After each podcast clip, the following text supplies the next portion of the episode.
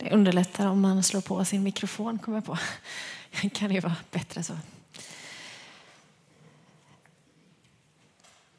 Alltså vad härligt det är att se er, känner jag.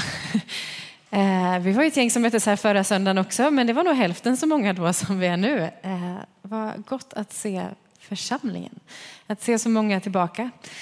Eh, jag tänkte inte att jag skulle göra det här idag, men nu gör jag det i alla fall bara för att vi är så många fler. Jag vill att ni reser på er och så vill jag att ni hälsar på någon som ni inte kom hit med idag och säger vad gott att se dig.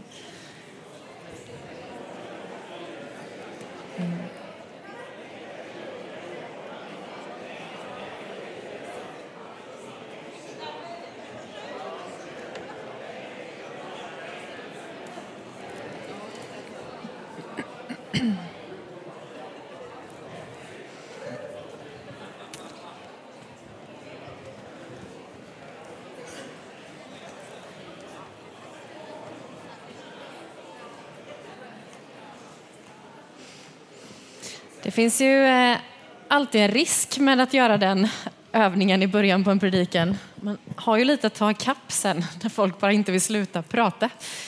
Men det är härligt, det är så det ska vara tänker jag. Det är gott att få mötas. Det är något speciellt med att få mötas till gudstjänst. Att få komma, precis som Julia säger, med att få lägga våra liv inför Gud tillsammans.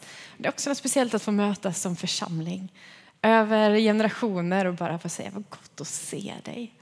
Hur har jul och nyår varit? Hur är läget? Liksom? Det är vackert.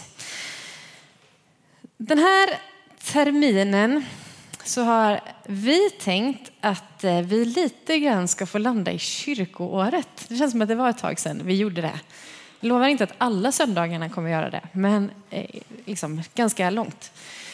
Det här sa vi någon gång i höstas och sen när jag började kolla i kyrkårets texter så inser jag att just det, vi går in i tredje årgången nu. Och om någon har koll lite grann på kyrkårets texter så är ju tredje årgången den där omöjliga årgången. Det känns som att de satte ihop evangelieboken som har satt ett tema för varje söndag och som har hittat bra texter som fyller på det i ett år. Och sen har man liksom årgången två, har man fortfarande ganska mycket och sen kommer det år nummer tre. Och ibland känns det som att man då tar vi de där texterna vi inte riktigt vet var vi placerar någonstans och så knör vi in dem. Så det var ju roligt för oss att vi valde just det året att fokusera på kyrkåret. Livets källa är temat den här dagen. Och predikotexten och evangelietexten är just den som Ofelia läste. En ganska krånglig text Tack för att du läste den. slipper jag. Ehm, om hur Jesus talar om sig själv. Om vittnesbördet. Om det trovärdiga vittnet. Om man kan fundera på vad har det med livets källa att göra överhuvudtaget? Och vad vill han egentligen säga? Jag ska återkomma lite till det, men när jag satt och förberedde detta så eh, inser jag att för att lite grann landa i den texten så behöver vi ha koll på vad det är som har hänt innan.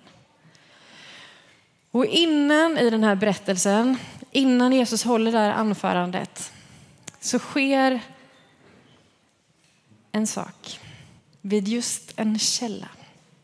Det är en av mina favoriter i Johannes evangeliet. Och det är Johannes evangeliet 5, om vi tar redan till vers 1. Det andra var ju först i vers vad var det, 31 som, eh, som Ofelia läste från. Men vi går till vers 1 och så ska ni få hänga med lite grann på vad är bakgrunden till det här uttalandet egentligen. Då står det så här. Nu går alla barn, det är helt rätt. Passa på, smit nu. Så här står det. Sedan inföll en av judarnas högtider och Jesus gick upp till Jerusalem. Vid fårdammen i Jerusalem fanns ett bad, eller finns ett bad med det hebreiska namnet Betesda. Det har fem pelargångar och i dem låg en mängd sjuka, blinda, lama och lytta. Där fanns en man som hade varit sjuk i 38 år. Då Jesus såg honom ligga där och fick veta att han varit sjuk länge frågade han honom Vill du bli frisk? Eller vill du bli frisk? Eller vill du bli frisk? Det beror lite på hur man lägger betoningen. Den sjuke svarade, Herre, jag har ingen som kan hjälpa mig ner i bassängen när vattnet börjar svalla. Medan jag försöker ta mig dit hinner någon annan ner före mig. Jesus sa till honom, stig upp, ta din bädd och gå. Genast blev mannen frisk och tog sin bädd och gick.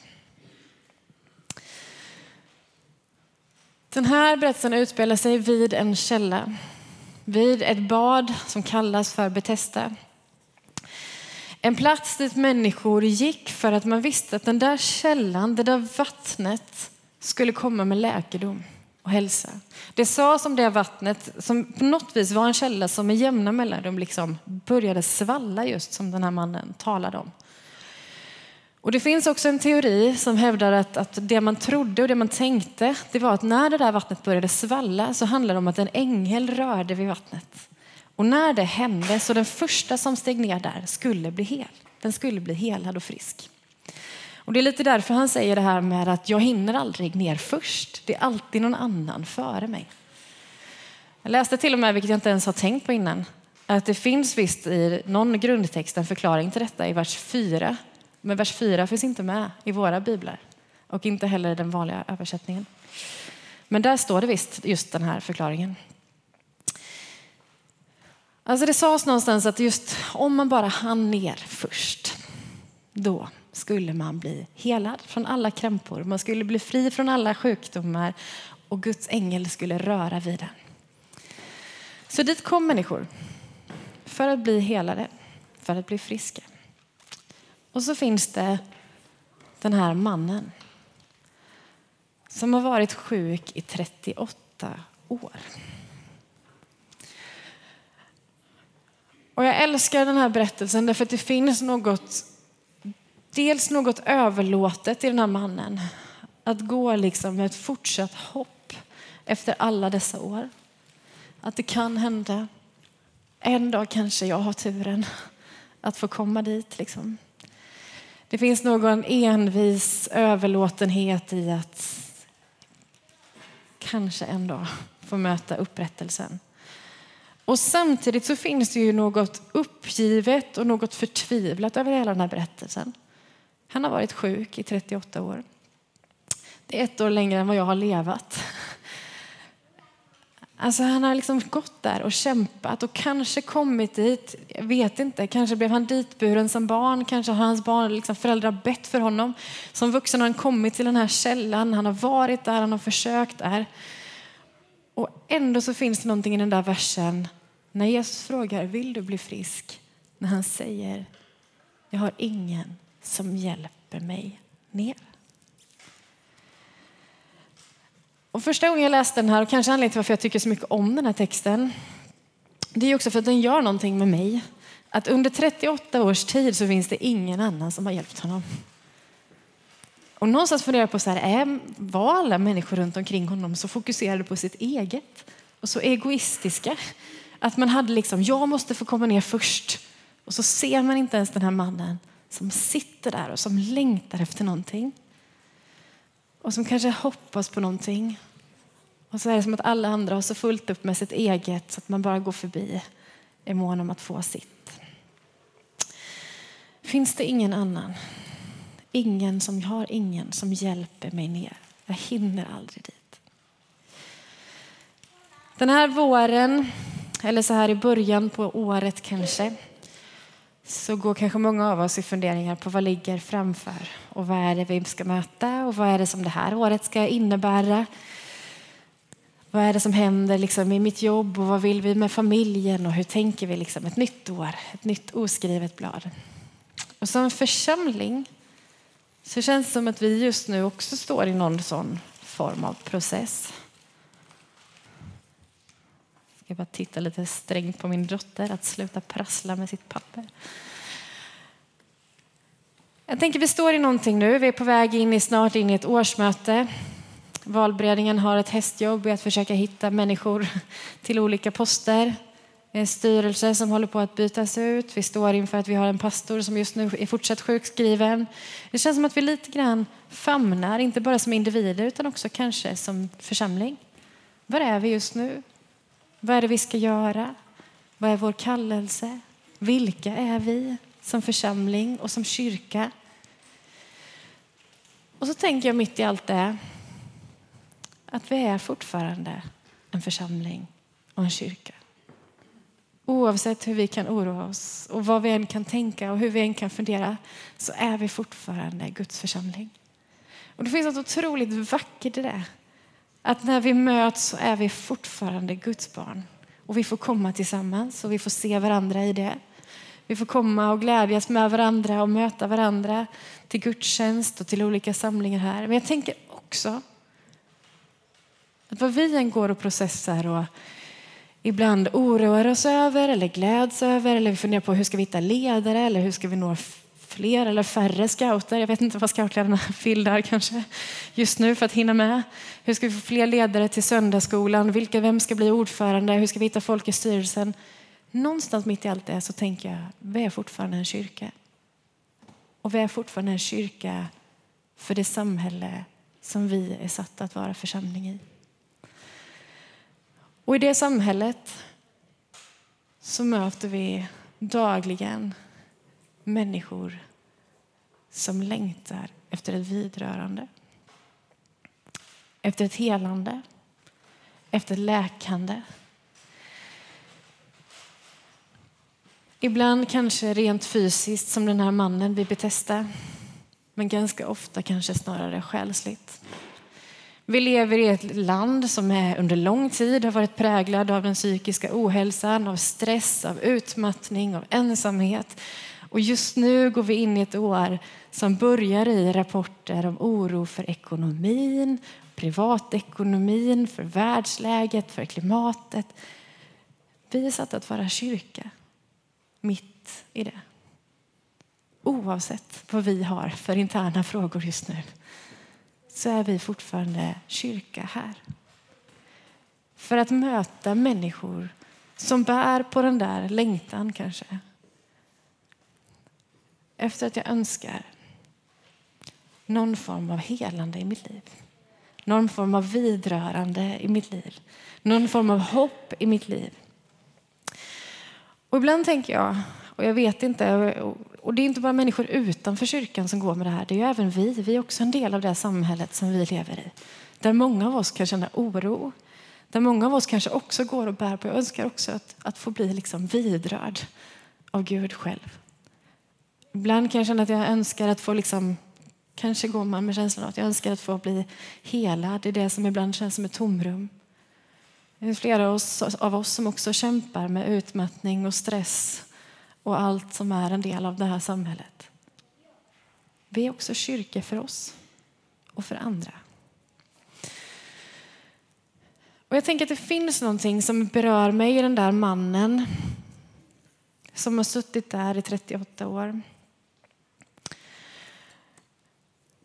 Och det är att det finns någonting i hans tilltal när Jesus frågar honom, vill du bli frisk? Han svarar inte direkt, ja, det vill jag. Det är vad jag längtar efter. Det enda han säger är, det finns ingen som hjälper mig. Någonstans i det finns det någon form av uppgivenhet. Att jag har gått med det här så länge nu så jag vet inte ens om det är lönt. Verkar inte som att det finns någon som kan leda mig till den där källan som gör mig hel igen. Och i det är det någonting som berör mig och vår uppdrag och vår kallelse som kyrka. Tänk om det är så att det som vi är kallade till det är att vara dem som faktiskt ibland inte alltid sätter våra egna prioriteringar och vår egen agenda först utan faktiskt tar det lite åt sidan, möter våra medmänniskor, möter varandra, ställer frågan till varandra. Vad är det du egentligen längtar efter?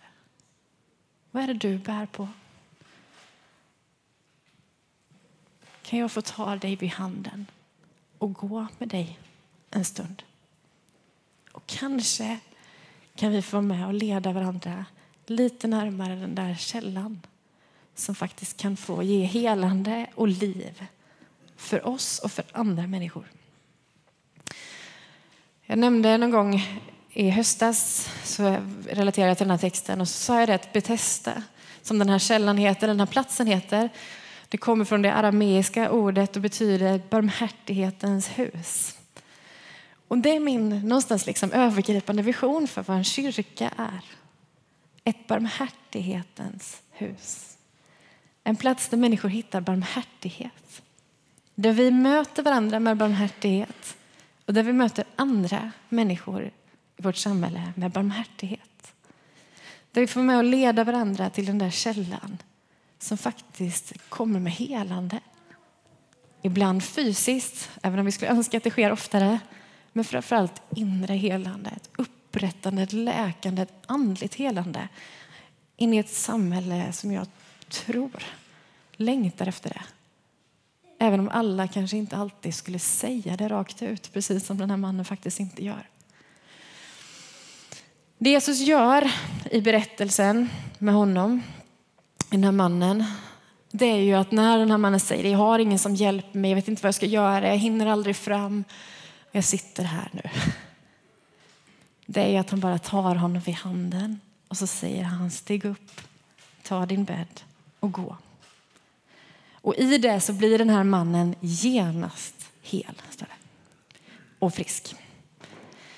Ibland tänker jag att det är någonting Alltså dels självklart, Jesus är Gud. Han är den som kan komma med det där absoluta och direkta helandet. Men det är också någonting med det där med att han tar honom i handen och säger stig upp.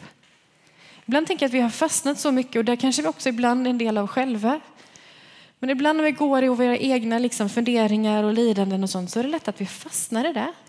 Att vi bara ser det som vi just nu går med och kämpar med och brottas med. Och så till slut ser man inte längre alltid vägen ut. Ibland så är det så att man behöver bara få någon som säger, vet du vad, stig upp. Res dig ur det här just nu. Och se något annat. Se att det finns en källa.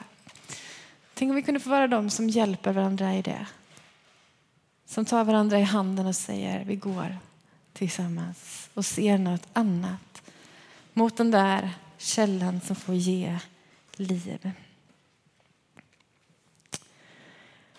Jag tror att det gör någonting med oss och kanske är det där jag behöver hamna i mitt liv och kanske är det där vi behöver hamna som församling.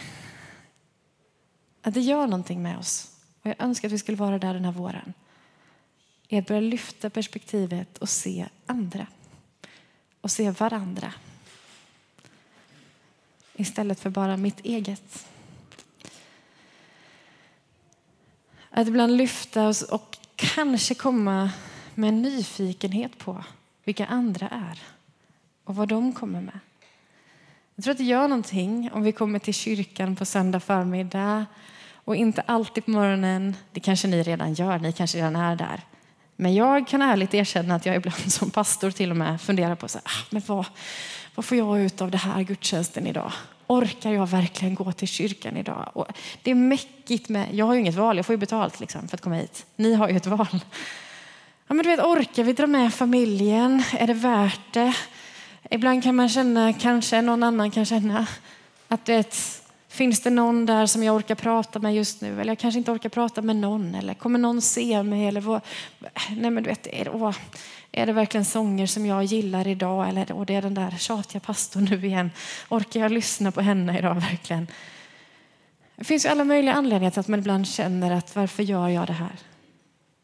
Jag tror att det gör skillnad om vi istället tänker Undrar vem Gud vill att jag ska möta idag. Undrar vad jag kommer få ta emot av en annan människa idag. Undrar vad jag kommer få med och ge en annan människa idag. Tänk om jag får säga hej till någon som kommer bli så glad för att bara jag gjorde det. Undrar vad Gud vill göra i mig och genom mig idag. Jag tror att det gör någonting med oss som kyrka om vi är inför den terminen vi går nu där som sagt valberedningen har ett otacksamt jobb i att fylla de här platserna. Om vi istället för att bara se vilka platser det är som ska fyllas och vilka liksom, uppgifter som ligger i det och hur jobbigt det verkar, istället börjar fundera på, undra vad jag har att ge till den här församlingen. Undrar hur mycket saker jag kommer få med, ta emot från den andra människor i den här församlingen som jag inte har sett än. Tänk vad jag kan få vara med och bidra med och se och upptäcka. Men ibland kanske det handlar om att ställa sig själv till förfogande och säga använd mig, Herre. Låt mig få vara den som räcker handen till någon annan. Hjälp mig att se på vilket sätt jag kan göra det. Att ställa frågan till varandra och möta varandra i någon form av nyfikenhet. Jag tror att det gör skillnad. För att landa tillbaka någonstans i den där krångliga texten som jag just nu undviker, och ni märker det kanske. Det som händer efter den här undret i Betesda, det är att det direkt stöter på patrull förstås. Det är ju sabbat när Jesus helar den här mannen. Och I vanlig ordning, om man har lite koll på evangelierna, så blir judarna arga och upprörda över detta. Du vet, så här får det inte gå till. Vi har en viss ordning. Vi har vissa regler som vi följer, vi har vissa lagar. Vi har till och med lagar som är instiftade av Gud. Vi har en religiös ordning här. Det är inte okej okay att bära runt på sin bädd hur som helst på en sabbat. Det är det första de blir arga på. Det är på mannen som har blivit frisk. Vad håller du på med? Du bär på din säng. Har du inte fattat att det är sabbat? Och han kommer helt upprymd av att han har blivit helad. Och han har blivit liksom upprättad i hela sitt väsen. Och så är det första han får höra, du vet, du gör fel.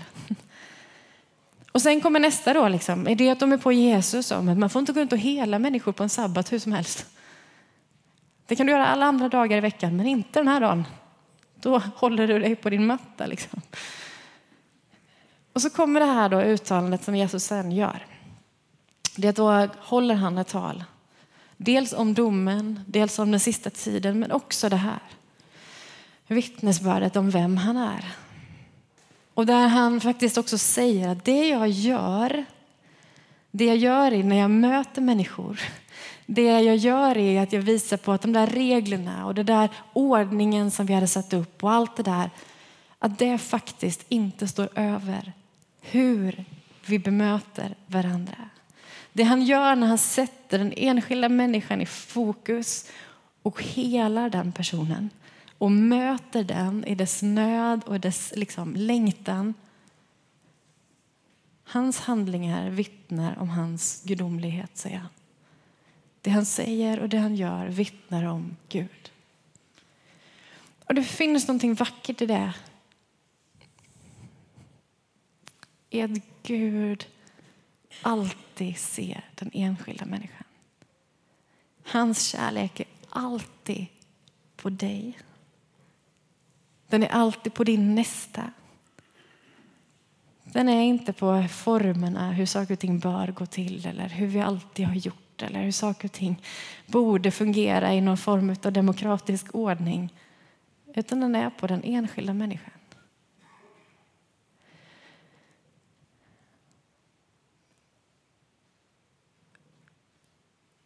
Jag är nyfiken på vad den här våren har att vänta. Vad för nytt vi kommer se växa fram. Inte som följd av även om min man är inblandad där, inte som följd av att strategirådet faktiskt sätter upp för ny demokratisk ordning, utan till följd av att vi möter den enskilda människan. Att vi börjar möta varandra som medmänniskor. Jag undrar vad som händer då? Att när Jesus gör det så vittnar det om vem han är och det vittnar om Gud. Och när vi som församling, när vi som kyrka börjar sätta varandra i centrum börjar möta varandra med nyfikenhet. Vad längtar du efter? Vad är din nöd? Vad är det du bär på? Vad är din vardag? Vad är det du står i? Vad är det du drömmer om? Vad är det du önskar att du blir hela från? Vad är det för saker som kanske just nu hindrar dig från att kunna blomma i det du längtar efter? Som den här mannen som eh, hindrar att kunna gå. Vad är det i ditt liv som hindrar dig just nu? Vad är det du hade önskat att du fick göra? Om vi börjar möta varandra med de perspektivet, det blicken och så också räcker ut en hand till varandra men också till andra utanför och säger kan jag få ta dig vid handen? Vi går tillsammans. Då är också vi de som vittnar om den Gud vi tror på. Som vittnar om den Jesus vi följer. Därför att det var så han gjorde och det är så vi är kallade att göra. Så avslutningsvis, vart vill jag landa i det här? Ja, men egentligen vill jag landa i två saker. Det ena är att jag tror att vår kallelse, vårt uppdrag som kristna, som församling, som kyrka, det är att vara just kyrka. Det är att vara ett barmhärtighetens hus som möter andra människor med barmhärtighet, med nyfikenhet, med uppriktighet, med upprättande och med helande. Som möter varandra med det när vi kommer hit, men som också möter andra människor utanför kyrkan. Att det är det som människor får prata om oss. De där i missionsförsamlingen. Se vad de älskar. Se vilken kärlek de har. Den guden de tror på måste vara något speciellt. Att vi liksom med hjälp av våra liv skulle få vara de som får ta en annan människa vid handen och leda den närmare det som är källan själva.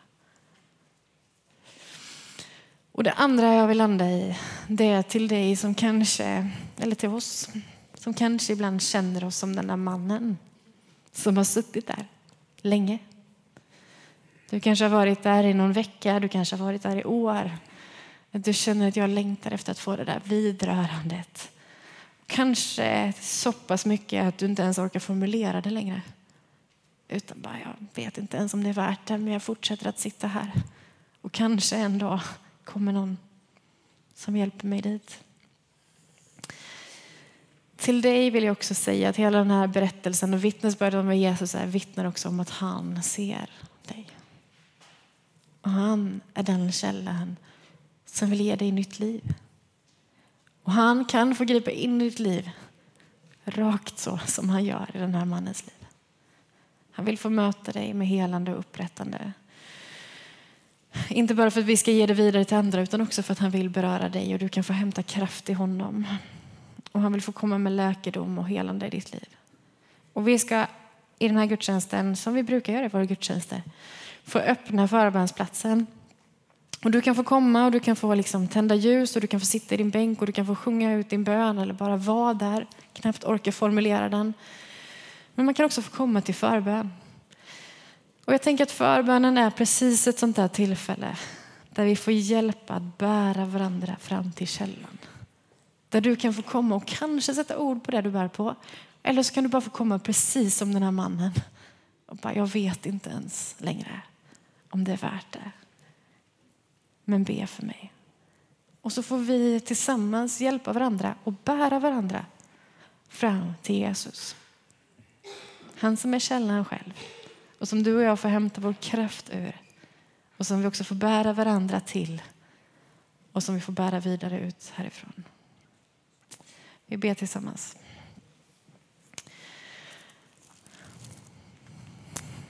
Jesus, tack för den du är. Tack för det du gör. Tack för det du har vittnat om i ditt liv. Med det du gjorde och med det du sa. Att det vittnesbördet pekar till Gud själv. Pekar mot vem han är i all sin barmhärtighet och i all sin kärlek. Jesus, tack för att vi får ta ditt liv som exempel och som föredöme och vi får se på dig och i det får vi se vem Gud själv är. Jesus, tack för det du gjorde och tack för det du fortsatt gör i och genom oss människor. Herre, ibland går vi vilse. Och jag ber Jesus, hjälp oss att se dig när vi ibland känner att blicken är skymd. Hjälp oss att se att du är den källan där liv får flöda fram. Och herre, nu vill jag be för var och en som längtar efter det. Och kanske är det vi alla som längtar efter att få bli vidrörda av dig igen. Att få den där friska och livgivande och kärleksfulla mötet med dig som får bli en ny källa i oss och få ge nytt och levande vatten in i det som ibland känns torkat eller fruset. Herre, tack för att vi kan få komma direkt till dig. Vi behöver inte gå några omvägar. Vi kan få komma med våra liv i ärlighet utan att ibland ens formulera vad det är vi bär på. så kan vi få göra precis som den här mannen och bara komma med uppriktighet. Det här är mitt liv. Rör vid det Jesus. Och jag ber att du skulle få göra det. Jag ber att du skulle få skölja bort allt det av missmod och ångest och trötthet som kanske finns i en del av oss. Och bara få genomskölja det och blåsa in med ditt nya vatten. Här. Och så ber jag för oss som församling. Jag ber för allt det som rör sig här. Herre, jag tackar dig för det myller av liv som är här. Tackar dig för alla barn, alla vuxna, alla äldre, alla generationer som finns och möts här. All längtan och all vilja. Alla de mötesplatser. Herre, tack för att vi i varandra också får se dig. Och får se hur fantastisk du är och hur mycket du har för oss. Herre, jag ber också, hjälp oss att ännu mer vara den kyrka som du har kallat oss till.